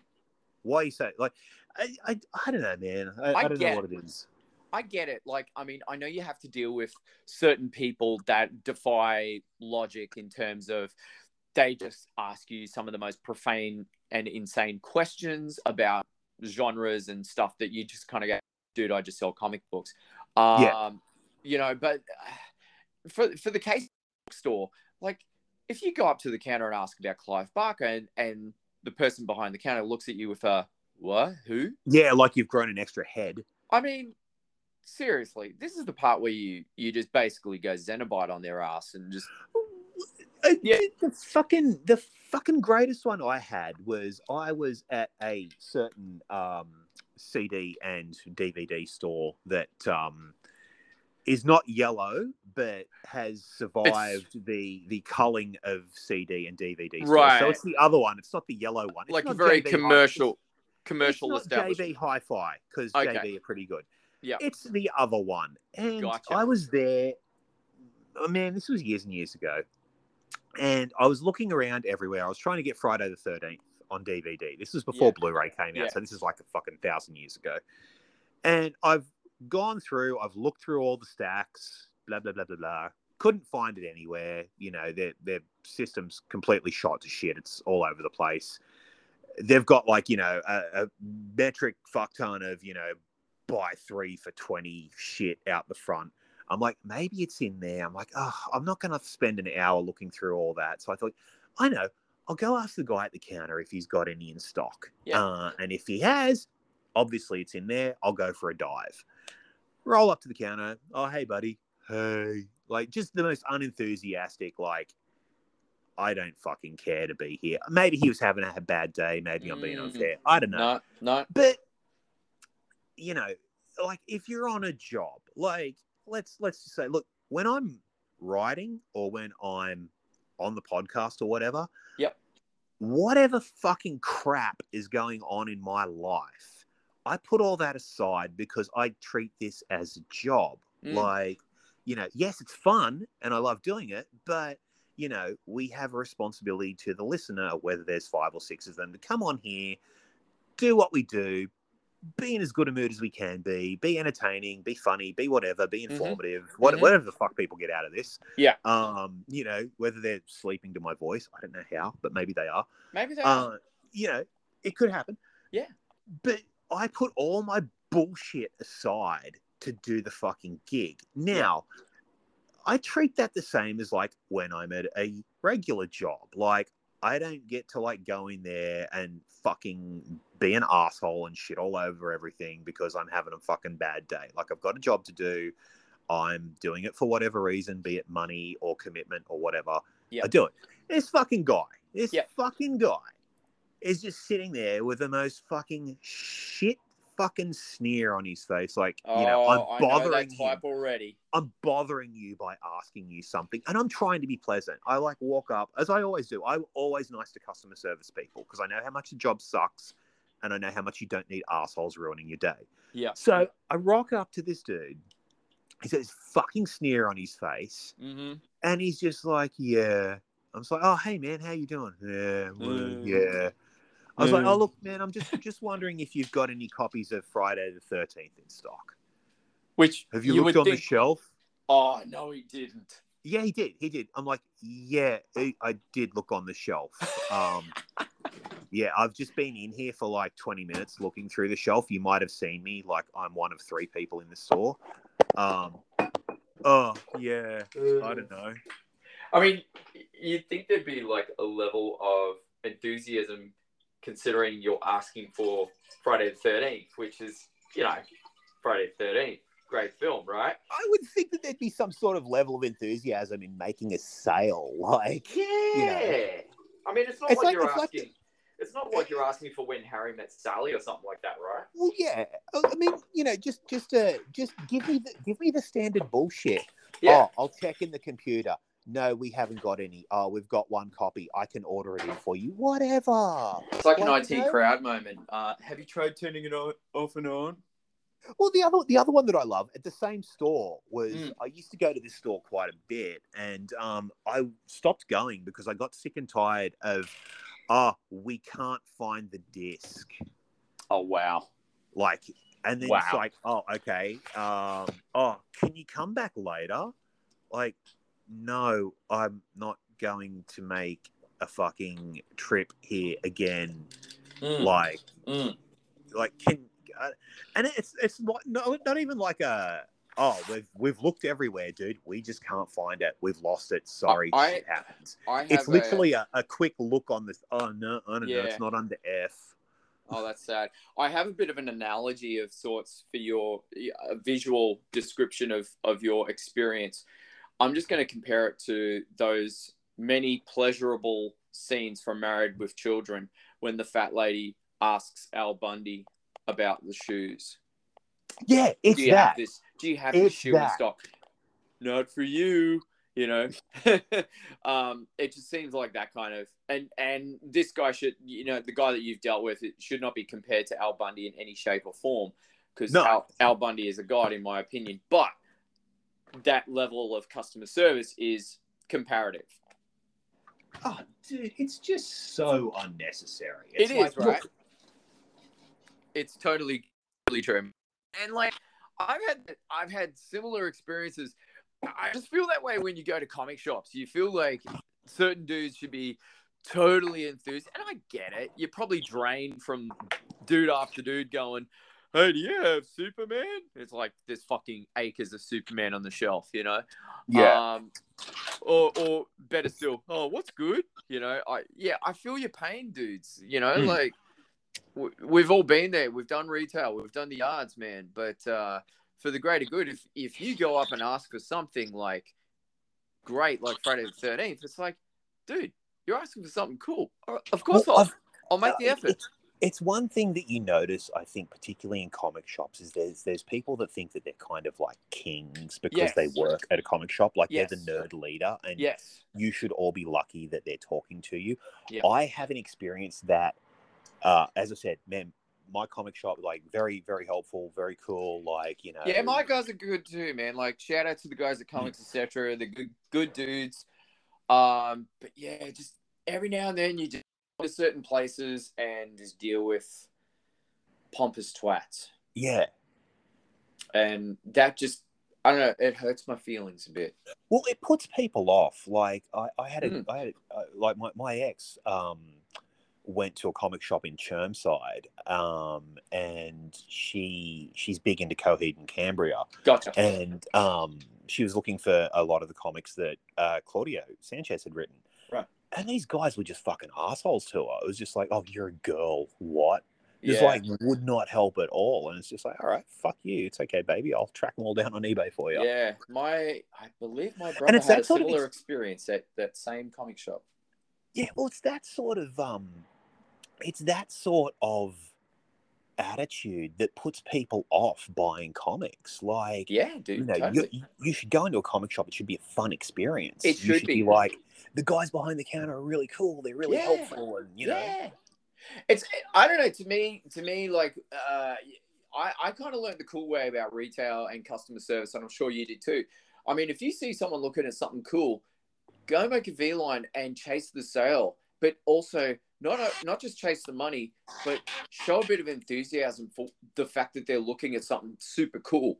Well, dude, And- I used to work. I used to work in a CD store, uh, little indie CD store, um, that my friends Rad. ran. Rad, And um, you know, it was above a piercing studio, so we just had like even more know, rad.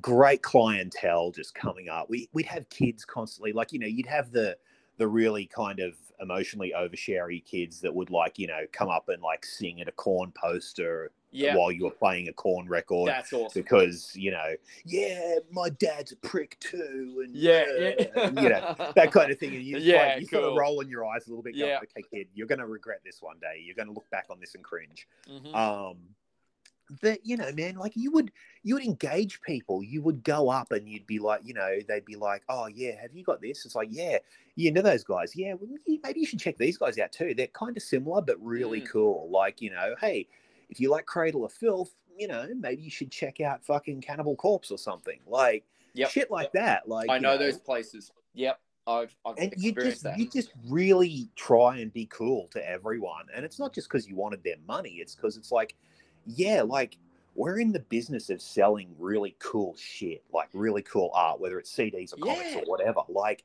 man check this out like it's fucking awesome like you know you like the ramones have a listen to the damned like yeah, you know exactly, exactly.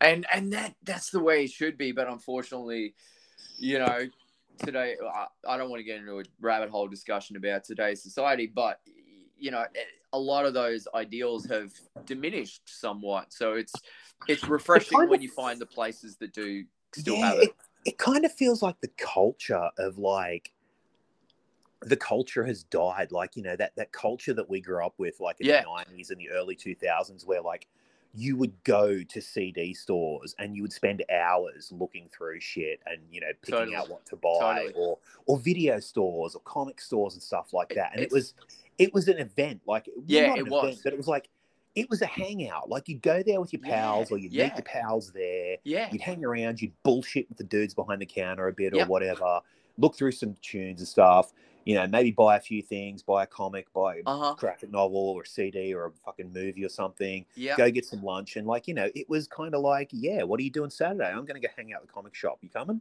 yeah. like, totally, I'm going to go hang out at the CD store. You coming? Totally. Like, I'm going to.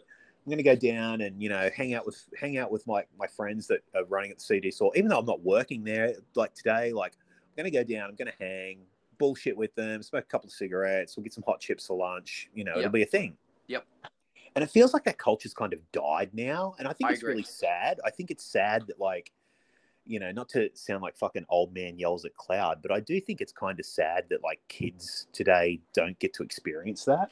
Well, that's what I feel like. I feel like they're missing out on that. And that's why I sort of preach on it a little bit sometimes about reading and shit. It's like, dude, you know, it makes me happy when I go into a library and I see a kid sitting there with a stack of graphic novels. Like that, that Yeah. makes me happy. When I see, I remember once going into comics, etc., and a mum was letting her kid pick out some comic books with his Yeah. pocket money. And I was like, oh, God, this, this gives me hope, you know, for the future.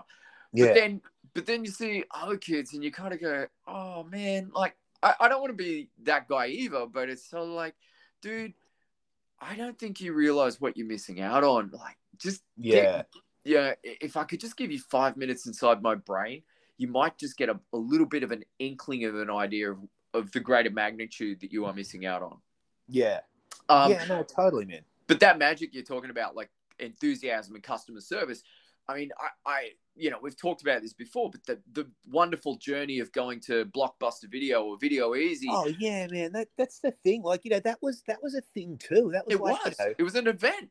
like and it's like it is something that Netflix and streaming just cannot touch. They It's can't. like the the the the the the, the excitement of discovery of like you know roaming the shelves like you know um even if you weren't like even if you weren't rushing in to try and get a new release Mm. like just roaming the weekly shelves and just like looking at the covers and picking them up and going oh this looks kind of rad like you Yeah. know fuck i haven't seen this before or you know getting your favorites and like the, i mean you know that's popcorn smell at blockbuster Yeah, it's ah, just like it's always good, right? takes me back man Yeah, but there Yeah, was like- always that enthusiastic guy behind the counter that was like, "Dude, you got to watch this." yeah yeah Yeah, exactly, man. And like, ah, it just, yeah, like, ah, dude, I, I just can't, you know, so many, so many hours and nights like spent, like, you know, roaming the shelves at Blockbuster or just like, you know, even if you were, I mean, when I was a teenager, man, like if I was like feeling restless or something, I would just be like, fuck it, I'm going to go for a walk to the video store and just check it out Totally. you know totally. and like you know you go there and you know getting the magazine and seeing all the upcoming releases Oh, and stuff like that, that, shit, man. That was so fun. it was just a thing or And- even and- you know And sometimes go. if they had uh the arcade machines in there, yeah yeah you'd go in and play Double Dragon or something, dude. And it was like, oh, this is life. Yeah and Yeah. even even like you know as a kid like you know the the, the sort of um you know the you, like getting getting a pizza with your friends or something like that Yeah, totally, or, man, like, totally. you know let's grab a couple of videos and a pizza because there was Yep. always a pizza shop next Yep. to a blockbuster or Yep. a video easy like always Yeah. Um, and- oh man, yeah, yeah. I just, I think it's really fucking sad that video stores are no longer a thing. Yeah, it's Um, it's a very sad thing. I mean, just even seeing like those last remnants of uh, Blockbuster, like uh, it wasn't maybe a year ago. I think there was a piece of Blockbuster video still hanging uh, just near one of the cinemas in Fortitude Valley. Yeah, uh, yeah, it was like a you know one of the apartment buildings going up, and there was a piece of Blockbuster still there, and I was like, oh, this is a sad day. This is a- yeah, man. and I actually went not too long ago, a couple, uh, about a year or two ago. I went to one of the last video stores in the country in um, up north, uh, Yeah. near uh, on the sunny coast, and uh, it was. I've got video of it actually, and I just remember talking to the guy, and he was just such a heartbroken man. You could just feel the pain. Yeah, And- dude. but at the same time it was just such a warm feeling just you know you know where, here i am i've got that access to all the streaming but just walking up those aisles and looking at what's on the shelf it, Yeah. yeah streaming pales in comparison You just, you just can't touch it. And like, like I've said, I've said this before. So there's so much stuff that hasn't made it to streaming. Like, there's so much stuff that never made it to DVD or Blu-ray. Yeah. Like, it's just, ah, it just, it's just such a, a sad piece of history has It been is. lost. You know. yeah Like, i feel that yeah. way And it just, oh man, it was just, it just defined an era, like you know, the '80s through to like you know, even the late '90s. Like, yeah, it's just, oh god, what a time. I know, right? What a time! But it, it's cool that there's like, uh, you know, little flashbacks to to those times, and I, I don't know if you look at a lot of stuff online um, overseas, but places like LA, uh, Mystic Museum, I've, Oh, yeah, I've had man. the pleasure of going there, and I actually went to the Evil Dead exhibition in LA, Yeah. and it's friggin' rad. And Oh, that- dude, sla- slashback video. I was about like- to say that. How cool is Yeah. that shit, right? Oh my god, just like come to Australia, please. Just But that I mean that's all that that would be all it would take is is someone with half a clue in this country just do a mock pop up fucking slashback video style video store here. I guarantee you will have lines around the block of people just wanting Oh. to just soak it up. dude, I swear to God, man, if if I had the money, one thing I would do is I would open a video store. I just, I just, I just would. I would, I would open a. You could do video it like a coffee shop slash video store. You know, Dude, they, I would. It would be. I would. I would have. I would. I would just make it be a massive hang, like you know, Yeah, VHS, totally. DVD, Blu-ray, um, arcade games. Like I'd have like a fucking pizza, little pizzeria or something in Yeah. there. Like have one you of those know, cool I- old school comic book racks. You know, the, Yeah, the, dude, the like- ones spinner, spinner racks. Yeah. galore, Like with mean, Fangoria yeah. magazines and shit. yeah, dude. Like you know, and I, I would fucking, you know, I would supplement it by importing, you know, overseas Blu-rays and stuff like that for collectors and shit. Like so I just, cool. I would just love to do that. Like I really would. Like it would just be yeah. Like I, I could I could probably be a happy man doing that shit. That that to me just sounds like heaven. Um, yeah, I, I would just you, you could not be happy going there every day. No, dude. Well, that's that's the thing. Like, it would just be such a great place. Like, you know, just just a really fun, positive environment. Like, you know, There used to be a place like that once upon a time uh, in the valley when I, I remember one time I first oh, went that to trash? trash video. Yeah, I went there Yes. as a kid and Yeah. just was like, wow. Yeah, it was a sad day when they closed down, man. Yeah, man, it was. I I'm glad that I got to experience that. You know, that was cool. Just I don't know, just seeing. I've got this memory in my head of just this, just overwhelming collection of just incredible B grade and just everything you could possibly want to see in a tra- in a oh, place Oh called yeah, Trash dude, Video. yeah, yeah, yeah. No, it was it was all kinds of great. Take me back. Anywho, anywho. So um, yeah, so at recording of this, um, I just getting back on the music side of things, I heard something that kind of pleasantly took me by surprise. Huh? Let me ask you, Jay Greedy, have you heard a band called Dream Widow? I have not. Okay. Uh, by this band, and it's uh, it's called March of the Insane. It has just recently come up, and it features on a a movie soundtrack that's about to be released very very shortly, at time of this recording, called Studio Six Six Six. Ah, yep, yep, yep, yep, yep. Yes, by a certain band called the Foo Fighters. I don't know about you, Jake. Love them or hate them, I think this is one of the most brilliant strokes of genius in this modern era. Speaking of this nostalgia track that we've been going down with video shops and stuff, the the approach these guys have taken to this has just revolutionized or is about to revolutionize the way things are done today. Yeah, That's man. Look. I am hanging for that movie, and I love the Foo Fighters. Like, absolutely love them. I think Dave Grohl's fucking great. Um, yeah, I He's cool as fuck, dude. I do often wonder if Dave Grohl and Keanu Reeves have are actually the same person because you know they they're kind of like if you look at Keanu nowadays and you look at Dave Grohl, it's like slowly morphing into the same dude. Like, has anyone seen in the same place at the same time? Like, yeah, yeah. the hair, the beard. I'm just saying, there's something going on there. Um, but no, man, I fucking love the Foo Fighters, and I am hanging for that movie. Like, it looks great. It's a funny thing, man, because like I, I was only talking with a, a mate today, and I I was there for the Foo Fighters in the beginning. The first album, fucking, I was right into it. I loved it. But then something happened, and I know I like all their music. Don't get me wrong. I, it was just that that cesspool of of the population, you know, the just the reaction to the Foo Fighters just kind of Yeah, scared me away a little bit. But now I feel myself coming back full circle with this, uh, you know, w- with this movie and appropriate soundtrack as well. It's, yeah, it's fucking cool, and the trailer yeah, man, rocks. yeah.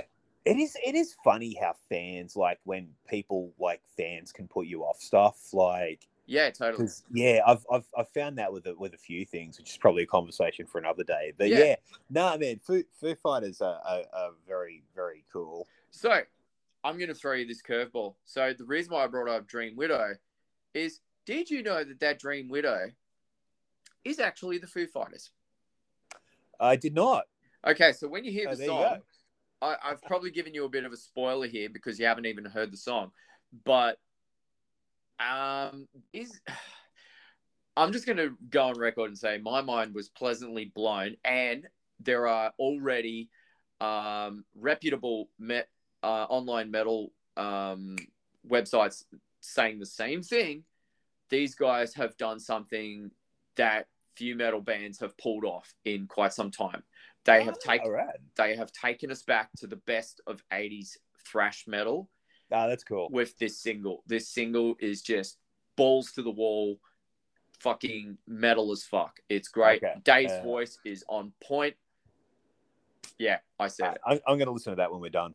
Yeah, March of the Insane. Check it out. It's fucking dope. The movie looks great. Um, yeah, I, I think it's an exciting time. I think that whole, you know, we've touched on this a bit. The, that whole bridge between heavy metal and horror is just masterfully executed to the nth degree with this. yeah, and yeah. uh, it looks it looks rad, man. Like it looks really fucking Yeah. rad. I say let's see more of this happen in the future because I know yeah. guys like Corey Taylor are doing a horror movie as well. Uh, Oh, I've heard of that. Yeah, yeah, yeah. So I mean, it, it's a thing. It's happening, and I mean, shit. Conversation for another day, but Rob Zombie, enough said. In the words of Stan Yeah. Lee, yeah, exactly. Like- it's it is happening. It is a thing, and I hope that my optimism and hope in this is that kids today will look cool shit happening now and pick up that there was this other cool shit happening that we've been so passionately talking about. yeah, And the people out there with big pools of money will go, hey, let's do a pop-up video store.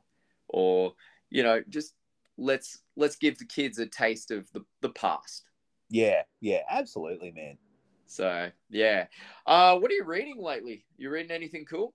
What am I reading lately? Um, what am I reading? Oh man, I'm going through. Wow, I'm, reading, I'm reading so much stuff like at the moment. Yep. Like um, uh, anything that just jumped out and went, oh, I got to tell Jesse about this.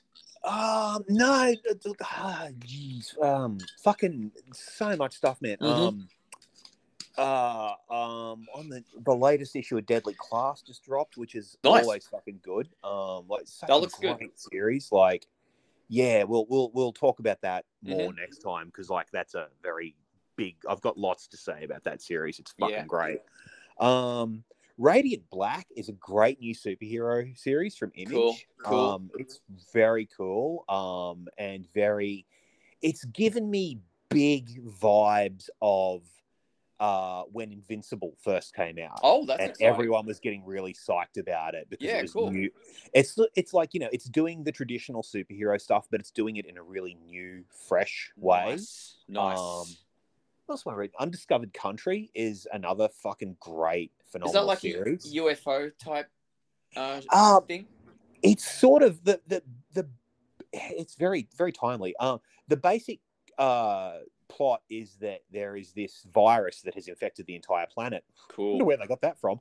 Um, and um yeah it um it's basically like this uh virus has affected the planet but uh, america has essentially like it's basically like a very you know it was it was created at the height of sort of trump era america like Nice. before while while uh agent orange was still in Yep. charge Yeah. um and basically america has walled itself off from the rest of the world for years and years and years like you know 50 60 70 odd years Yep. um no one's been able to get in no communication no nothing um and this uh group forms to go into america to see if they can find a cure for this virus and when they get in there it's like america's just gone fucking batshit like there's all these different zones that they're working through uh like a spiral to get to the center Yeah. and like okay. the the outer zone is like a Mad Max style wasteland. Um, you know, they get a bit further. There's I like, a, that. a very cyberpunk sort of zone. Uh, Yeah. like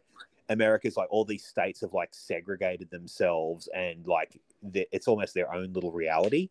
Um, you know, they get along and there's like a zone of like um like forgotten art and film characters and Yeah, stuff like that, and music gotcha. and shit. Uh, it's Yeah. really good, man. Really interesting. Um, you know, really high concept, but you know, I'm really keen to see where it goes. Like oh, it's cool. it's You got pretty fucking excited. cool. Yeah, Yeah, man, that's yeah. cool. I just finished reading um the Darkhawk limited series. And I read that, man. How cool was that? it was great. I liked it. It was, It was so fucking cool. I like that. I like the fact that they they gave us they've given us this really cool superhero that we grew up with. Uh, you know, you know, one of the you know uh, underrated superheroes from the nineties. Yeah, but man. they've given it to this kid that has real world problems. I like that. I like it the felt very uh very much a throwback to like classic Marvel like Spidey and stuff like that. right. Like, yes. You know, it's it's like, yeah, okay, you, you're introducing this really big concept, but you're giving it to a, a an average kid who's you know down on his luck, you know, has uh, multiple sclerosis. Um, like, yeah, it was. I, I, thought that was happy. really good, and I fucking love the redesign of Dark Darkhawk. Yeah, Like, I, it I, really liked it. Um, I wasn't completely sold with the wings. I, I, I'm a fan of the the metal wings. Personally. Yeah, the metal wings. Yeah, Yeah, bring back the metal wings, please, and thank you. But everything else looked great. I like the, you know, yeah, the overall look of it is really cool, and I love how it ended. I love the the battle sequences with the bad guys. Uh, I like that there was some other armored power, armor powered supervillains in there, and um, and having Miles Morales, um, Spider Man cameo in a couple of issues was great too. yeah. I thought that was cool, man. I, I really want them to. I was. I really want that to be an ongoing series because yeah, Yeah. Really. Actually, I think was it Kyle Higgins that wrote that. I think so. I want to say yeah, but I Yes. Okay. Yeah. He is the same writer that is doing Radiant Black. cool, right? Yeah. Okay, Um, cool. So yeah, if you dig Darkhawk, man, like you'll you'll get on board with Radiant Black. Sweet, sweet. Yeah, yeah. I look. I thought it was a good run. Um, I'm happy that it was a limited run. I, I'm I'm with you. It'd be cool to see an ongoing series, but at the same time too, it you know it could potentially fall down that that rabbit Yeah. hole of you know it, it could just go somewhere that you know it shouldn't, and Yeah. uh, it, maybe maybe it's the kind of thing where we might see Darkhawk uh, as a member of the champions, or you know join a a group per se Yeah. so it has a bit of continuity in the universe. So uh, who knows? But yeah, I, I was happy with that. I thought it was cool. Yeah. Yeah. No, Yeah. I thought I thought it was good, man. Like it was a it was a good little run. Like I was very pleasantly surprised. Yeah, absolutely. Cool, man. Uh, shit. I think I think it's about that time, isn't it? Yeah, I think it is, man. I gotta I gotta go do the dinner thing at some point. Yeah, yeah. Let, let- we got I things should- to do. Yeah, life life goes on. But man, this has been rad. Rad. Yeah, dude. Yeah, yeah, yeah. And uh, I know we were going to get to some. o- We were going to get to some other stuff. Oh, um, that's but another we will, episode, that's we will get to that next time. That is fine. We, as we've We'll, discussed we'll before. kick that can down the road. Yeah, we've man, we've done so much. We've got so much content to talk about that we both are so passionate about. And uh yeah, look, man, we'll get into that. But dude, I think we've done a great job today. This has been yeah, good yeah, fun. Yeah, it was it was good, man. I, I, I look, yeah, any any chance to talk about Nightbreed and and sing the praises of uh, Mr. Barker, I will show up with bells on. Absolutely, absolutely. Well, happy episode six six six, Jake. This has Yeah. been fun. Yeah. And uh yeah, dude, uh till till next episode, I think we'll we'll have some fun on the next one. I've got, I got some- Indeed. I know we've got plenty of ideas, so it, all is well. Oh yeah, there'll there'll there'll be more radness. Yeah, but thanks, thanks everyone for uh, checking out the episodes. If you have, I hope that you are enjoying the epic conversations. If not, let us know. we have a Facebook page now. Yee-hoo! Yes, we do. We do. Yay, we're, we're official. we're moving up in the world. it's a it's a work in progress, but um, yeah, dude, there, there'll be more to come. And uh, yeah, do us a favor, hit that subscribe button, and uh, Give us give us a like, give us a shout out, do, Yeah. do the thing. Yeah, absolutely. Till next episode, Jake. Stay Absolutely, my brother. I will talk to you then. rad. Woohoo! All right, Take it easy. you too.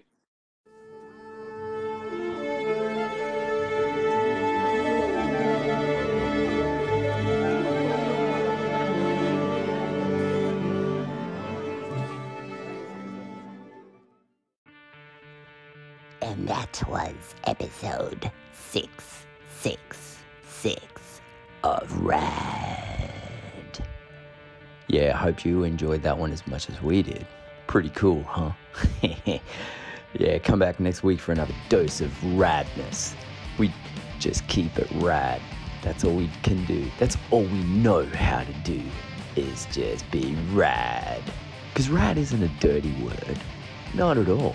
Nor is it a word of the past. No, rad is, re- is relevant today. Very, very relevant. And if you can't comprehend that, well, you shouldn't be listening to this show, should you? Maybe you should take a bit of a look on the inside of your soul and uh, let a little rad in. Anywho, that was a weird outro. Uh, thanks so much to everyone for tuning in to this week's episode of Rad. We had so much fun doing this. We love doing the show and we're going to keep doing it. Uh, we are looking at every week of different ways of improving it, and uh, believe me, it is a work in progress that will uh, be more and more accessible to you guys in the near future. Not that it already is, but uh, if you could be awesome in the meantime, hit that subscribe button on whatever platform you listen to Rad on, whether it's Spotify, whether it's Google Music, whether it's iTunes, uh, Anchor, even. You know, you get the idea, man. Just uh, hit the subscribe button. It just shows us that you love us a bit, and uh, it just uh, helps more people find where we are as well that want to indulge in a bit of rad fun. Uh, we're now on the Facebooks, so look us up there. We will be on the other platforms soon after. It just takes a little bit of time to uh, get everything up and running, but when it happens, it'll be most rad. But uh, yeah, man, on behalf of Jake and me, thank you so much to everyone that takes the time to listen to the show. Hope you guys are enjoying it. We're having an absolute blast putting this content together, and we'll continue to do so, man. We got some so many great ideas. I was going to say some great ideas, but we have so many great ideas for upcoming episodes. Um, there's no shortage of awesomeness to talk about, uh, especially from the 80s and the 90s, man. So we're going to keep it coming as long as, uh, you know, you keep, uh, you know, subscribing and listening, and uh, let's keep rocking like a ducking. All right. Till next time, guys, have a great week. Enjoy your weekend. Be safe. Look after each other and stay rad.